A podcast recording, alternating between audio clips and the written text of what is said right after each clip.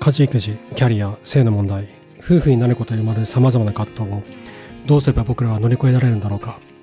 アズの夫婦関係学ラジオではそのためのヒントをお送りしています。今回はですね大人の発達障害について、えー、詳しく専門家の方をお呼びしましてお話をお伺いしました。えっとお話をお伺いしたのはですね大人の発達障害を持つ大人の会 NPO 法人 DDAC 代表の広野由衣さんとなります。この発達障害をも自分のパートナーが発達障害なんですって話を僕すごい聞いたんですね。でその時にこうどう接したらいいんでしょうかっていう相談も受けたんですよ。けど僕には分からなかったのですごい投資悩んでたんですよね。一体どうしたらいいんだろうって。なので今日は専門家の方にそもそも大人の発達障害とは何なのか発達障害って何っていう基本的なところを深くお聞きしました。え、自分のパートナーが発達障害だったり自分自身がもしかしたらその気があるかもしれないなと思う方は参考になる部分があるかと思いますのでぜひ最後までお聞きください。あと次回はですねえっ、とパートナーが発達障害である場合にどうやって夫婦関係をこう築いていけばいいのかということについて詳しくお話をお伺いしましたので次回もぜひ聞いていただける聞いていただけると参考になる部分があるんじゃないかなって思っています。ではどうぞお聞きください。えー、今日は、えー、発達障害を持つ大人の会 NPO 法人 DDAC 代表の広野由衣さんにお越しいただいています。広野さん、よろしくお願いします。よろしくお願いします。ますあのですね、えっ、ー、と、今回ちょっとお話をお聞きしたいなと思ったのが、はい、僕が夫婦関係の相談をいろんな方から乗る中で、自分のパートナーが発達障害なんですっていう人が結構多くて、そもそも発達障害って何なんだろうっていうのをすごい知りたいなと思ってる中で、インターネットで調べてたら、広野さんの名前がすごい、すごい出てくるんですよ。すごい、すごい、すごい、ブワーって出てきて、この人は何者なんだろうと思って、そしたら当事者であり、セルフヘルプセルフヘルプグループのサポートも20年以上されているということで、すごいなと思って、ぜひお聞きしたいなと思ったんですけど、はい。広野さんのあの簡単な自己紹介をちょっとお願いしてもよろしいですか？はいそうですね。はい。あの、その発達障害というか ADHD の自助グループを始めたのは本当に20年以上前で、うん、結構すごいですよね。ほとんど誰もやってなかった頃ですよね。誰ももう発達障害っていう言葉な、うん。なですよね。うん、大人の発達障害っていうのはないって言われてた時代で、ああ、存在しないっていうふうにそうです言われてた。で、私たち自身が ADHD の会をやってたんですけど、はいはいはい。発達障害だと思ってなかったんですよ。ああ、なるほど。あ、そ、そこからして僕も、僕よく分かってないんですけど、ええ ADHD と発達障害っていうのは別物なんですか？あ、そうですね。え、発達障害者っていう言葉が、はい。流通してなかったっていうか、なかったっていう。あ、そうかそうか、存在しなかったってことですね。発達障害児っていうのはね、あって。ああ、子供に対して。そうそう。で、こうやっぱね、発達っていうのは子供の話っていう意味ですか。なるほど、だから小児科の先生の分野なんですよね。ああ、そう、あ、そういう心の発達、だから、その小児科の分野だったんですね。そうですね。だから、で、小児科の分野だから、その、大人で発達障害っていうのは、なんか、もう先生たちも専門外だし、うん、なんかそう存在自体がなんかないものとされているような感じなるほど。なるほど。なんだ、それ大人はならないぞみたいな、違うぞみたいな感じだ。なんかこう、定年までに収束するみたいな風に、当時の厚生労働省のホームページに書かれてて、でただその、やっぱりね、子供時代に発達障害まあ、LD とかね、ADHD とかいう診断を受けた子たちが、だんだん大人になるじゃないですか、育って。きて。うんそうですね。治らないぞってことになります。で、それも親の会の方々がすごい運動をされて、あ、両親、親親親が、そうなんですよ。親御さんの会っていうのがいっぱいあって、で、その運動を起こして、その発達障害者支援法っていうのを作って、まあ、いただいたというか。ね。ああ、そ の発達障害者支援法ができたのが20年ぐらい前なんですか、支援法ができたのは2005年ぐらい、ね、2005年。ああ、なるほど。で、それまで発達障害者っていう言葉、うん。はい、その、なんか日本という国であんまりなんかね、うん、認知されてなかったっていうのは、ありまして。うん。海外ではあったんですか？大人もそういうのがあるみたいな知識というか、そういうの。海外でも、あ、海外、海外はその発達障害っていう言葉自体、当時まだなくて、うん、なるほど。そう、それで多動症は多動症。で自閉症は自閉症みたいな。あ、別々だったんですね。そうですね、カテゴリーが違うみたいな。なるほど。ADHD が多動多動症と呼ばれるものそうですね、ADHD が、はい、あの注意欠如多動性、障害って当時、まあ今は注意欠如多動症っていうんですけども、はい、その注意欠陥タイプっていうかね、不注意型とか、あの、波動型とかっていうのあるんですけど、うん、まあ、私は不注意型かな。うん、2つめちゃめちゃ多動なタイプがね、うん、 hyperactive なんですけど、うん、ADHD の H がハイパーアクティブですけど。ハイパー、ハイパーの役だったんですね。ADHD の H が。そう。だこの、だから hyperactive の人はね、割と子供の時はうろうろうろして怒られるけど、うんうん、結構大きくなったら活躍されてる人も多いなっていう印象はあります。ああ、なるほど。そっかちょ。ちょっとお話戻すと、20年ほど前からそういった方たちの、えっと、えっと、セルフヘルプのサポートを続けてきて、はいはい、NPO 法人となって、今でもその自助会ですか？自助会のグループのサポートを行ったり、講演会などをヒロンさんがされているはい。っていう理解で合ってますかね。そうですね。そんな感じで。うん。もうだから当事者だっていうのを気づいたのは、うん。どれぐらいかな ?20 代の、うん。まあ中頃ぐらいで、うん。いとこの子供さんが診断されたんですね、ADHD。え、えそれで ADHD っていうのを調べてはいはい。で、その伸びたジャイアン症候群っていうのがあるんですけど、それを読んで、ええああ、私 ADHD だったんだ。あ、その時に知ったんですね。そうですね。うん、だけどそのそれは子供のことしか書いてなくて。ああ、なるほど、そっかそっか。で、2000年に片付けられない女たちっていう、はい、そのアメリカの AD、え。ー、ADD かな、ADD って当時言われた注意型の注意型の女性ですよね。うん、そのなんか本が出版されて、えー、でそれそれで一気にこうその、あ認知が広まったんですね。広まりましたね。でその時に私も、はい。うんうん、なんか動き始めたような感じで。あ活活動し始めた。そうですね。うん、ごめんなさい、それが何年頃でしたっけ？それが2000年、うん、2000年とかで、うんで、当時は診断してくれる病院とかなくって、うん、なんか、もう新、例えば新宿とかね、なんか東京の方まで行って、なんか3年待ちとか5年待ちとか10年待ちみたいな、年が、えー、なんじゃそりゃみたいな。なんだそれ、もうだいぶ時間が3年、5年、10年待ちってすごいですね。そうなんです、そんなぐらい、なんか。えー、それってででもそもそもその時代は発達障害っていうふうな、えっと、診断自体がされなかったんですか？なんか大人がそんなのないよ、気のせいだよみたいな。落ち着きないだけでしょみたいな。みたいな感じのことを言われて。あえ、その、ごめんなさいね。ちょっとあの発達障害についてまず全然わからなくて、えっと、知りたいんですけど、うん、発達障害って言われるものは ADHD、ADHD、その多動性の障害と呼ばれるものだったり、あと LD って学習障害ですかね。あそうですね。はい。ものとか、あとは、うんうん、ASD というね。ASD。あ自閉症、はいうんうん、自閉スペクトラム症という。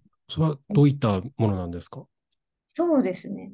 まあ、うん、自閉は私もまあ、はい、あるんですけども、はい、そのコミュニケーションですよね、やっぱり。うんうんうん、コミュニケーションずれっていうか、うん相手の気持ちがわからないとか、あとは変化に非常に弱いとか、はいはいはい、ずっとね、すごいだから、同じということにこだわって、うん、なんかね、こう変えられるとパニックになるみたいな、うん、そういう感じですかね。なるほど、そうなるほどそうやって、えっ、と、人の気持ちが分かりづらいっていうのは、会話をしてて、その人が何を考えてるのかっていうのをこううまく察しられないみたいな、その気づかないみたいなあ、そうですね。気づかないですね。騙されてても気づかないし。あ、あ自分が騙されてても気がつかない。気がつかないですね。うんうん、逆になんかすごくね、うん、疲れててもそれもわかんないし。なるほど。なるほど。それは困っちゃいますね。すごい、すごい好意持たれてるけど全然わかんないっていうのが。わかんないですよね。はっきり言われたときに、あ、そうだったんだ、みたいな。あちゃんと言葉にしてこうズバッて言わないと伝わらないってことなんですね。そうですね。だから嫌味とかも遠回しだから全然わからないです。ああ、なんかいいんだか悪いんだかちょっとなんかよくわかんないですけど。それでなんかすっごいもうエスカレートして直で言われるようになった時に、ああ、そう思ってるんだみたいな。ああ、なんか嫌だったんだなみたいな。そうそうそう。なるほど、そっか、そういう、そういう状況なんですね。それって、そっか、日常生活の中では、なんだ、それができるのが当たり前みたいな感じで、学校とか会社とかって動くじゃないですか。そうですね。ですよね。いろいろとなんか困ったこと起こりそうですよね。もう揉めますよね、やっぱり。ですよね。そうだけど、うん、自分が悪くないと思ってたんで、私。ああ、それ、それは。悪いんでしょ それは結構皆さんそういう感じなんですか？そうですね。結構ね、うん、なんか、うん、でじ私自身も相手の気持ち考えてるつもりなんですけど、はい、やっぱ自分相手の立場に立つってことができないんで、ん。なんか押し付けっていうかね、うんうんなんか、嬉しいだろうとか、うん、こうなんじゃないかっていうのをもう押し付けちゃうんですよね。だから全然実は嬉しくなかったみたいなことが、まあ多々あったんだろうなと思います、ね。なるほど。なるほど。となると、えっと、えー、恋愛関係とか、えっと、社会人として働いってる中で結構いろいろトラブルが起こりますよね。そうですよね。最初なんか私、あの、就職活動うまくいかなくて、先生に紹介してもらったんですけど、そのさ、仕事がなんか秘書だったんですよ。あ大変そうですね。秘書ってね、なんか全部ちゃんとやんなきゃないですもんね。そう、感じ取って動かなあかんのに、あ、そう、確かに。全然できなかった。確かに。あ、やばかったです。半年ぐらい？になりました。えー、え、なえ何ですか？半年ぐらいで鬱になっちゃった。ああ、そうだったんですね。そう、でも鬱だっていうのも気づかなくて、うんはい、えー、なんかもう電車に乗っていられなくなっちゃったりとか、朝起きたら昼だったりとか。ええー、朝じゃないですね、もうね。朝じゃない。朝じゃないですね。それで会社ね、連絡したら、無断欠勤だとかって怒られちゃったり。ああ。休みたくて休んでたわけじゃないですもんね。そう、ね,、いう状態になっちゃったって。そうそう。そう。なるほど。その、えっ、ー、と、そういった特性っていうのは、えっ、ー、と、皆さん生まれ、生まれ持ってそういったものがあるんですか？ね。原因とかって分かってるんですかね、今の。その。まあ、やっぱりね、遺伝だったりとか、はい、なんか、うん。そのね、化学物質だとか、うん、いろんな説があるんですけど、えー、まあ、全部当たってるようでもあるし、外れてるようでもあるしっていうのはあると思うん。で、うん、で、まあ、基本的にはでも生まれた時からだし、うん、でも、そうですね、大人になってから症状が出る人っていうのも、ADHD の場合は増えてますね。あ、そうなんですね。そうでも ASD がおそらく好きかなと思います。うん、あえ ASD が何ですか？もう生まれつき。あ、生まれつき。ASD は自閉スペクトラム症か、なるほど。えっと、人の気持ちがこう分かりづらかったりとかっていう特性ですね。うんうんうん。なるほど。ここれっていうのは、えっ、ー、と、あ、さっきおっしゃってた大人になってからな ADHD になる方が多いっておっしゃってたじゃないですか。それってそ生まれ持ったものじゃないってことですか？じゃあ、その人たちは子供の頃はそうじゃないってことは。なんかね、そこら辺がね、今、はい、おそらくね、その医学的にも、うん、なんかそういう、例えば大人になってから、その、工場に当てはまる人が出てくるんだけど、うん、どういうことなんだろうっていうような状況だったんですけど、うん、てかまあ、おそらくその、ね、子供の時からそれっぽいタイプではあったんですけど、うん、そのやっぱり途中で鬱になったりとか、そのいろんなね、そのトラウマがいじめられたりとか、その失敗したりとかっていうことの積み重ねで、おそらくちょっと脳がダメージを受けて、そういった症状がひどくなるんじゃないかなっていう感じはありますね。うん、そういういじめとか虐待とか、えっ、ー、と、養育放棄とか、そう、ね,、そういったものによって。そうですね。うん、で特に ADHD の場合は、そういう、うん、ね、その虐待のなんか後遺症というかね、うん、マルトリートっていうんですけどね、うん、なんかそういったものの影響が大きいかなというのは思います。え。ー、えー、なるほど。なるほど。これ、これだっていうのは、えっと、なんだろう、その、治るというか変わるというか、はいはい、そういったことはないものなんですかね。そうですね。あの、うん、ADHD の場合は、はいうん、そのやっぱりそのトラウマ的な幼少期の、ね、育てられ方があんまり良くないとか、そういう場合には、なんか、まあ虐待ですよね。だから虐待って改善するっていうふうに言っていて、なんで、適切なやっぱり治療、治療だったり、関わり方だったり、はいまあ、めっちゃしんどいですよ、関わる人、うん。大変なんですけど、でも、ね、やっぱり愛着の話題とか出てくるんで、大変なんですけど、やっぱり本人が気づいてそれを改善しようと思えば、改善できる。あ、そうなんですね。っていうものだと思うんですね。それこそ、だトラウマ専門のカウンセラーとか、いろんな、ね、まあ、自助グループとか行って、改善してる人は実際いるなと思うんですよ。ああ、そうなんですね。で、ASD は、あの、なんていうんですかね。学んでいくことはできる？おこういうことなん世間ってこう動いてるんだな、みたいな。そうですね。普通の人ってこういう時こういうふうに感じるんだ、みたいなことを、まあ、情報として学ぶことによって、うん、それがこうできるようになる。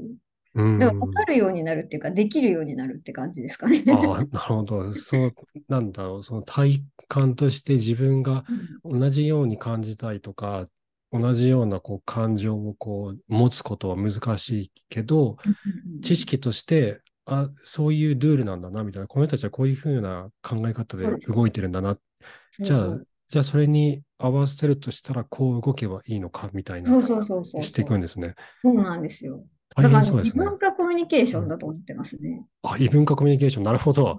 確かに、そっか。そっか、全然違う国の人みたいな、違う文化持ってる種族みたいな、なんかそういう外国人みたいな感覚でってことですね。そうなんです。ああ、なるほど。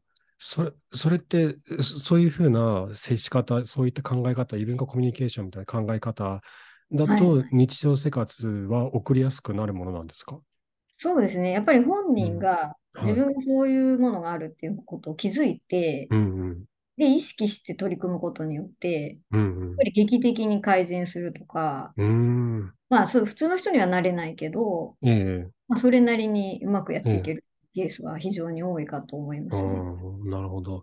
そう本人としても生きやすくなってるんですか？なんか無理してこう、ルールになんか当てはめてるうちに鬱になったりとかってのはしないんですか？ああ、それでね、やっぱりうまくいくと元気が出るじゃないですか。嬉しいじゃないですか。うんうんうん、だからそれでね、どっちかっていうと、やっぱ、うん、ね、その嬉しいの方が多ければ、うん、もっとやるし で、ずっとやってたら慣れてくるし。あ、なるほど。あ、じゃあ結構うまくいきやすいそうですね。ですね。ASD、あ、違う、ADHD でしたっけ？今の話は。はい、今のは ASD か。学習していくのが ASD ですもんね。そうそう。だけど、本人が気づけばの話で、ああ、気がつかない。ね、気づかないで、その、なんでわからないの？って言って、そっちが悪いでしょ、みたいな思ってたら そのまんまですよ。あ、だから相手の気持ちわからないで、えー、で、相手の気持ちがわからないということに気づいてない人、うんうんうん、結構いるんですよな。なんかたくさんいそう。僕もなんかあの人そうじゃないかっていうのが、なんかパンパン浮かびますね。そうですね。なんかグレーゾーンも含めたら10%の人が、えー、当てはまるらしいので、10人で1人。け結構多いですね、じゃあ。結構多いですよ。結構多いですよね。小学校だったら教室30人いたら3人はそうだってことですもんね。そうですね。ね結構普通にじゃあ多いけど、その人たちは、なんだろう自分で気がついて何とかしようって思うのってきっかけがあると思うんですけど、別に困ってないんですかね、はい、その人たちはじゃあ。まあ、困ってるけど、自分のせいだ思ない。あ、なるほど。俺悪くないし、みたいな風になっちゃってる。そうなんです。はあ、なるほど。ちなみに、その ADHD はいはい。の方たちは、割合ってどれぐらいいらっしゃるんですか？ADHD は、はい、まあ、5%ぐらい、5%あ、全人口だからその世界的な有病率3から5%ぐらい。3から5%、なるほど。あ、でも結構、見方によって多いっちゃ多いですね。なんですよ。意外とね、うん、だからそれ足していったらかなりの数確かに。ちなみに LD、学習障害の LD はどれぐらいなんですか？これね、はい、5%から10%って。えー、結構ですねこ。これってかぶってるケースもあるんですか ?LD 兼 ADHD みたいな、どっちも持ってる？そうですね、かぶってる人も多いですね。うん、うん、それにしても、これ単純にマックスで足していくと25%になって、うん、20 ですよね。かぶってるのをちょっと引いても15%から15%ぐらいは普通に世の中にみんなそうだってことですよね。15%ぐらいが。ですよね。気がついてないだけで。そうそうそう。ええー、そうなんだ。これってお大人の発達発達障害って今は病院でこう診断されたりするんですか？ADHD ですみたいな。ね、ただやっぱりね、その、はい、この発達の凸凹って、うん、あの、なんていうんですかね、結局不適応を起こすと、障害って認定されるんですけど、うん、不適応というのは何ですか？社会不適応ですね。だからその仕事がうまくいかない辞めさせられるとか、ええ、とか、うん、なんかそういうね、不安障害とか、うん、まあそういう精神疾患になるとか、うん、そういったそこう不適応が起こったら、その診断、発達障害で診断されるんですけど、うん、めちゃくちゃ凸凹があっても、はい、めちゃくちゃうまくいってて、めっちゃ楽しそうやったら、診断されないんですよ。ああ、なるほどそう。そういう人たちは別にいいやって感じなんですかね。まあなんかハッピーみたいな。そうですね。例えば、ねうん、あの、さかなクンとかね。あはいはい。うん、あと、イチローさんとかね。ああ、あの人はそう。SD じゃないかと言われている、ええ、あの有名人なんですけど。あ、そうなんですね。そう、えー、でもね、うん、彼らのようなあの愛されキャラだと、うんうん、ちょっと変わっててもね、なんか、うんうん、そこがまたいいよね、みたいな。そうですね。ありますね。なんか、そう、なんかそう、世間と世間にこうなんか迎合しないみたいな、俺は俺で行くみたいな、私は私みたいな、なんか輝いて見えますもんね。そういうキャラクターになりますもんね。そうそうそう。なるほど。そっか。そういう人たちはそれはそれで、なんかいろいろと結果も出しやすいし、うん、もう本人は何か葛藤があるかもしれないけど、うん、なんか生きやすい方向の人生生きやすくなるってことなのかもしれないですよね。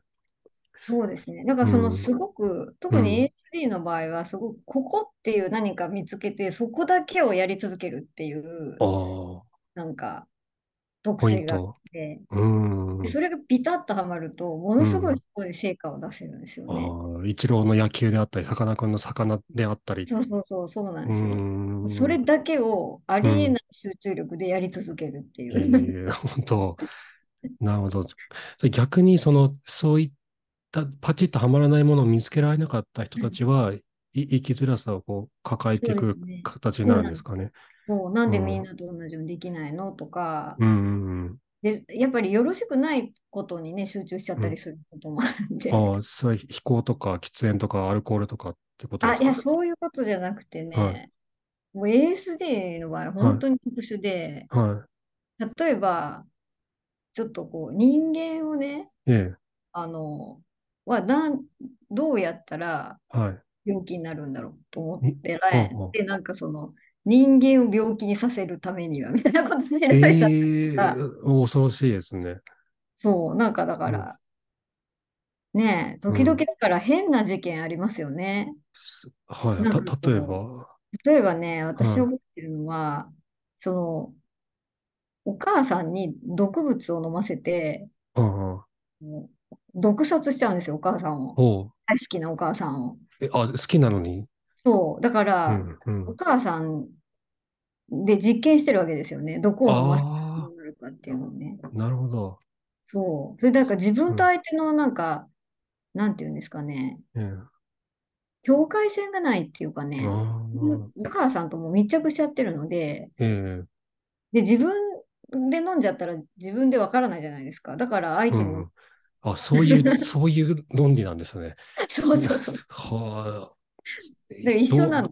ああ、なるほど。なんか、同同化しちゃってるんですね、自分と相手が。そうそうなるほど、そっか。で、そう、そういったじゃあ生きづらさを抱えた人たちがセルフヘルプグループなどに入って、お互いにこう、はいはい、な何をやってるんですかね？お互いのこの体験を話し合ったりするんですか？そうですね。まあ、あのただ喋ってるだけなんですけど、うん、基本的には。あ、そうなんですね。そうでもやっぱりね、例えば会社で、なんか、こう、ね、みんなができてるのにできてないって言われて、うん、おられたんだけど、うん、ちょっと意味がわからないと。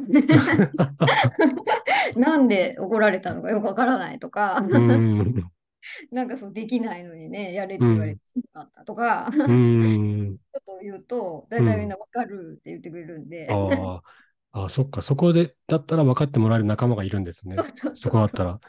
うん。それそれって、うんうん。あ、どうぞどうぞ。対処方法とかも教えてくれるっていう。あ、対処方法。やってる人は、いい、うん、いいやり方があるよとか言って教えてくれるんで。うん。うんそなるほど。そそれってそこ、そのセルフヘルプのグループの良さって、その自分の気持ちを分かってもらえる人たちとの関わりの中で、こう、なんだろう、その対処法を教えてもらったりもそうだけど、うん、気持ちがこう、ふっと楽になったりとかするんですかね。その精神面で。ね、なんかやっぱりね、その、うん、否定されるっていうことが多いんで、否定されるとか気がついたらね、なんかこう、捨てられてるとか、心配とか、そういうことが多いんで、うんうん、やっぱそういう中でね、わかるわかるって言われて、一緒だねって言ってくれる人がいるっていうのはね。うん、嬉しいんですね。ね。で、その人の気持ちがわからないっていう特性はあるんだけど、優しさを向けられることに対しては感じられるっていうことなんですか？なんかね、結局同じ種類の人同士だと共感できる。はあ。だからね、だからやっぱりね、これ文化の違いじゃないかなとなるほど。異文、やっぱり異文化交流。だからそこで共感しないんだよね、みたいな。例えばね、みんなで集まってワイワイ話すのが、うんうん、あの好きな、うん、あそういうのが楽しいねっていう人もいれば、うん、なんか人と関わるのはちょっとあんまり好きじゃなくて、はいはい。うん、なんか一人で自分で過ごすのが好きっていう人がいて、うん、でそれは別に単なる、ね、その違い、まあ、そうですね。好みの違いですよね。うん、だからそこは、うん、そうですね。なんか人間よりも、うん、例えばあの犬や猫とか例えば、電車とか、うん、なんかそういう動物とか電車とかなんか人間じゃないものの方が、まあ、さかなクン魚が好きですけど、うんそうですね、うん、そういうのの方が好きだよねってなった時に分かるってなるじゃないですか、みんな。そこの人たちだったら分か分かり合える。そうそうそう、普通の人だったら。うん、分かんないですね、確かに。魚、なんで、なんで魚に行ったって そうそうそう。思いますよね。そうそう。うん興味の対象がすごい狭いことは多分理解できない人は確かに多いと思うので、僕も、うん、うん、僕もさかなクン初めてテレビで見たときに、な、な、なんだろうと思いました。な、この人は何なんだろうってすごいびっくりしましたね。そうですよね。うん。そっか。うん、その、発達障害と呼ばれる ADHD だったり ASA だったり LD と呼ばれる人たちが、こう、なんだろうな、その、暮らしやすくなるヒントっていうのはあるんですか？その、まあ、自助会に入って話し合うっていうのもそうだと思うんですけど、どうやったらこう、暮らしやすくなったりするんですかね？あ、そうですね。やっぱり、うん、その、感覚過敏とかね、なんかその、感覚過敏。うん、すごく刺激に弱かったりとか、うん、あと見え方とか聞こえ方とかもちょっと違うんですね、実は。えー、どどういうふうに違うんですか？なんかその、なんていうんですかね、情報量が多すぎるというか、はい、なんか、必要なものを、はい、あの認識して、うん、それをなんか情報を取り入れるっていうやり方じゃなくて、えー、全部一気にわーって入ってくるんですよ。ああ、えーと、た例えばじゃあ、えーと、図書館の図書館に入ったら、うん、なんか好きな小説探そうと思ってたんだけど、なんかいろんな本がぶなんかぶわーたくさんあって、あなんか、もうなんか目が疲れちゃうみたいな。あ、そういうこともあるし、で、私、うん、関西なんですけど、はい、まあし、東京に住んでたこともあるんですけど、やっぱり大きい駅が本当に苦手で、うん表示がね、いっぺんにバーって入ってくるんですよ。ああ、ほんで、分かんないんですよ、わーって。ああ ど、どこに行ったらいいか分かんなくなっちゃうみたいな。全然分かんなくて、うんすごく、だから、ね、すごく慣れるのに、うん、もうだから表示見ないで、その、とにかく必要な電車に乗るためにどうするかっていうことを、必で考えるんですけど。それどうやってやるんですか？その、一個ずつ見ていくんですか？ああれは大阪行き行きだなみたいな。そうですね。まあ人に聞くのが早いですかね。ああ、そっか。人に聞くのが早いっていうのもあるし、うんそうですね。まあ、まあ、すっごい迷いながらも、うん、あ、ここじゃなかった、ここじゃなかったって言ったっていうのを何回もやって、うん、あ、ここだったっていうのを覚えるみたいな。うん、どんだけ時間かかっとんねんみたいな。なるほど。結構大変ですね。その大変大変ですよね。例えば、その人混みの中を歩くっていうのも大変だったりするんですけど、いろんな人の顔が歩いてきますよね、いろんな人がたくさん。もうものすごい情報量、うん。えー、なんか、うん、匂いとか音とかももういっぱい入ってくるんで。うん、そうですよね。辛いですね。ね。そう、それをこう、な避けるというか、えーと、そういった特性を持った上で生きやすくなるためにはどうどういうふうなことされるんですか？あそう基本的にはもう人混みに行かないとか、はい、うんうん、なんかそういうこう制限するんですよね、情報をやっぱり。うん、なるほど、なるほど。うん、なんで、ね、そうですね、うん、だから静かなところで過ごす時間を増やすとか、うん、そういう、そう自分のやっぱり特性に合ったような環境を作るのは大事ですかね。うん、今、あの、ヒロさんが住まわれてる場所も、ヒロさんにとって、こう、心が穏やかになるような場所を選んだりとか、家の中もそういうふうにしたりとかされてるんですか？あそうですね。それは本当に、じゃ私、両方あるので、両方？うん、あ ADHD も ASD もあるから、例えばその駅、駅に近いところじゃなかったら、うんあの、なんていうんですかね、たどり着かない。電車になかなか乗り遅れたりするので、で駅に近いところで静かなところとかを探すとか。なるほど。な なかなかなさそうですね。大変。そうそう。そうですよね。すごい大変ですね。だから、うん、あの結婚する前までは、はい、やっぱりほん学校の近くとか会社の近くとかに住んでましたね。うん、ああ、すぐ行けるように。そう、やっぱり遠いとリスクが高いんで。ああ、いろんなこと、情報量が多すぎて、なんか違う道行っちゃったりとか。そう、ADHD ってその覚醒の問題なので、覚醒覚醒ですね。だから、うん、さね、あの、覚醒レベルが低いっていうかね、あの、起きてないんですよ。あ要は。覚醒してない。そうなんですよ。だから、ぼーっとしてるから、うん、なんか全然違うところに行っちゃったりとか、なんかね、こう、うまくできないんですね、なんかとにかく。そんなことが。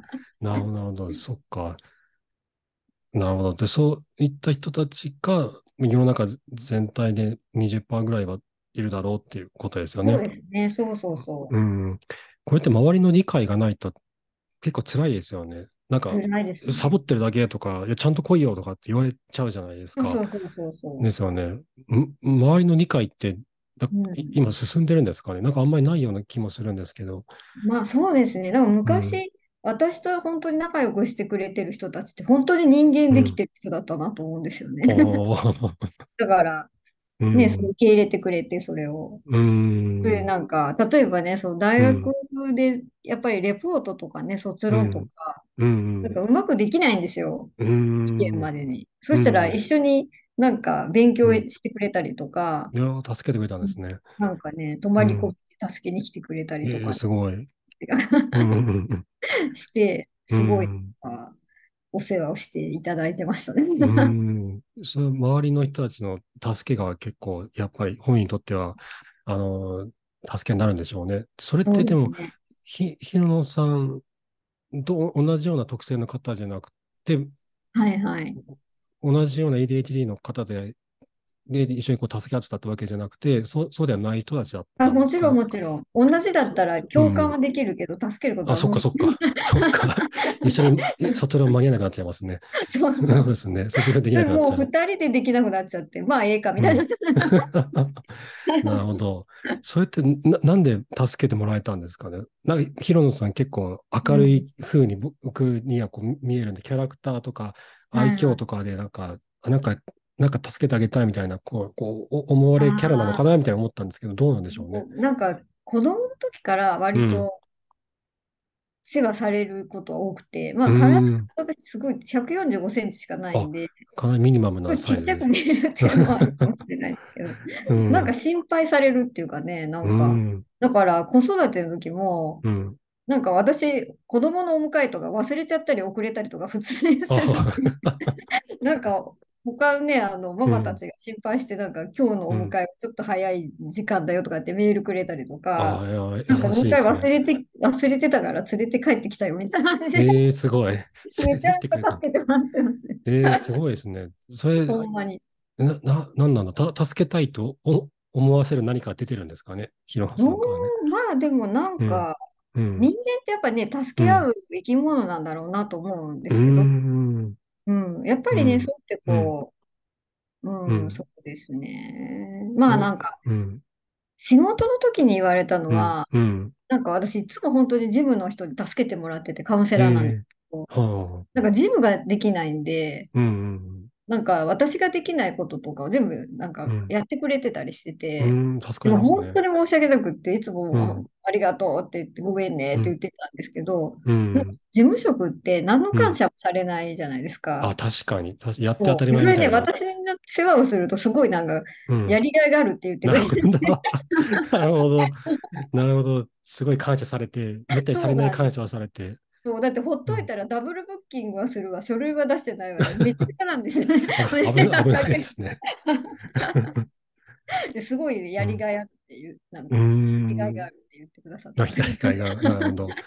そっか、そうやってじゃあ、平野さんがそややってくれたことにあ、ありがとうね、助かるよっていうに、すごい気持ちを伝えたいって、感謝伝えたいとか、あと、や助けてほしいとこどうしたらいいのか分かんないっていうヘルプをよく出してたんですか？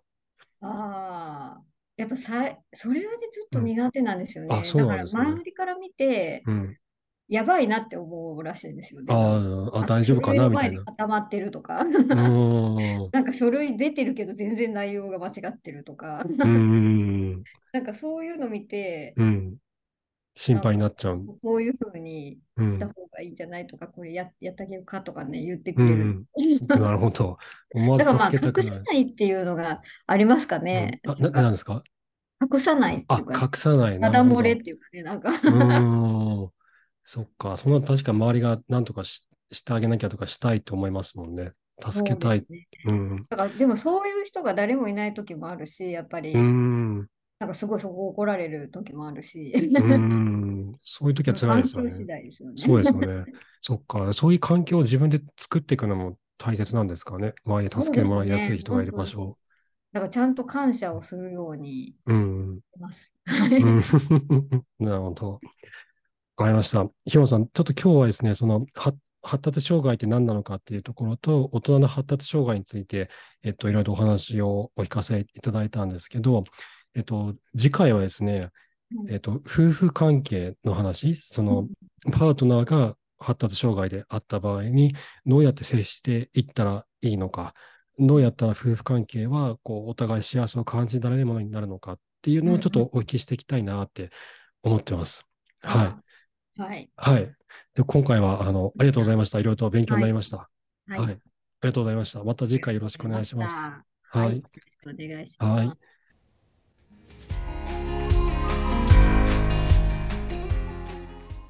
はい。いかがでしたでしょうか？今回は発達障害とは何なのか、そもそも何なのかっていうところについてお話をお伺いしました。で、次回は、えっと、僕がこれすごい聞きたかったことだったんですけど、自分の妻とか自分の夫が発達障害である場合に、どういうふうにこう接したらいいのかとか、そもそもその特性ってこう軽くなるのとか、治るの？とか、治るって言い方が正しいのか僕わからないですけど、変わるの？っていうところをね、ちょっと詳しくお聞きしたいなと思ってて、どうやったらそういった発達障害を持っている夫婦の場合、夫婦関係をこう、幸せなものにできるのか、より良いものにできるのか、この日々の生活の中で幸福感を感じられるような夫婦関係を築けるのかっていうところについて、次回は詳しくお話をお伺いしてましたので、ぜひ次回もお聞きください。はい。ということで、えっ、ー、と、最後お知らせが3つあります。1つは番組のフォローをぜひよろしくお願いします。2つ目はですね、えっ、ー、と、お便りを募集しております。えー、こんなこと思った、こんなことをもっと聞きたいとか、あとお悩み相談もですね、同じフォームで募集してますので、いただいたお悩みに関して番組の中でお答えさせていただきます。こちら、えー、Google フォーム、リンク先、概要欄に貼ってますので、ぜひこちらお送りいただけると嬉しいです。で最後は僕の夫婦関係研究へのサポートを募集しております。これはこのポッドキャストの運営費用であったり、今回のような取材費用であったり、専門セミナー、専門書籍の購入などに充てておりまして、夫婦関係をよりより良くするための研究の費用として使わせていただいています。月に1回ノートの記事で活動報告書を送らせていただいてまして、その月に僕は何をやったのかですとか、その時にどう感じたのかっていう、そのパーソナルな部分とかも書いたりしています。こちらもちょっと応援してもいいかなって方はぜひよろしくお願いします。はい。ということで、また次回お会いしましょう。あ、そうだ。忘れてました。アツの夫婦関係学ラジオは毎週月曜、木曜朝5時配信です。ぜひ忘れずに聞いていただけると嬉しいです。はい。では、あの、最後忘れちゃいましたけど、また次回よろしくお願いします。またお会いしましょう。さようなら。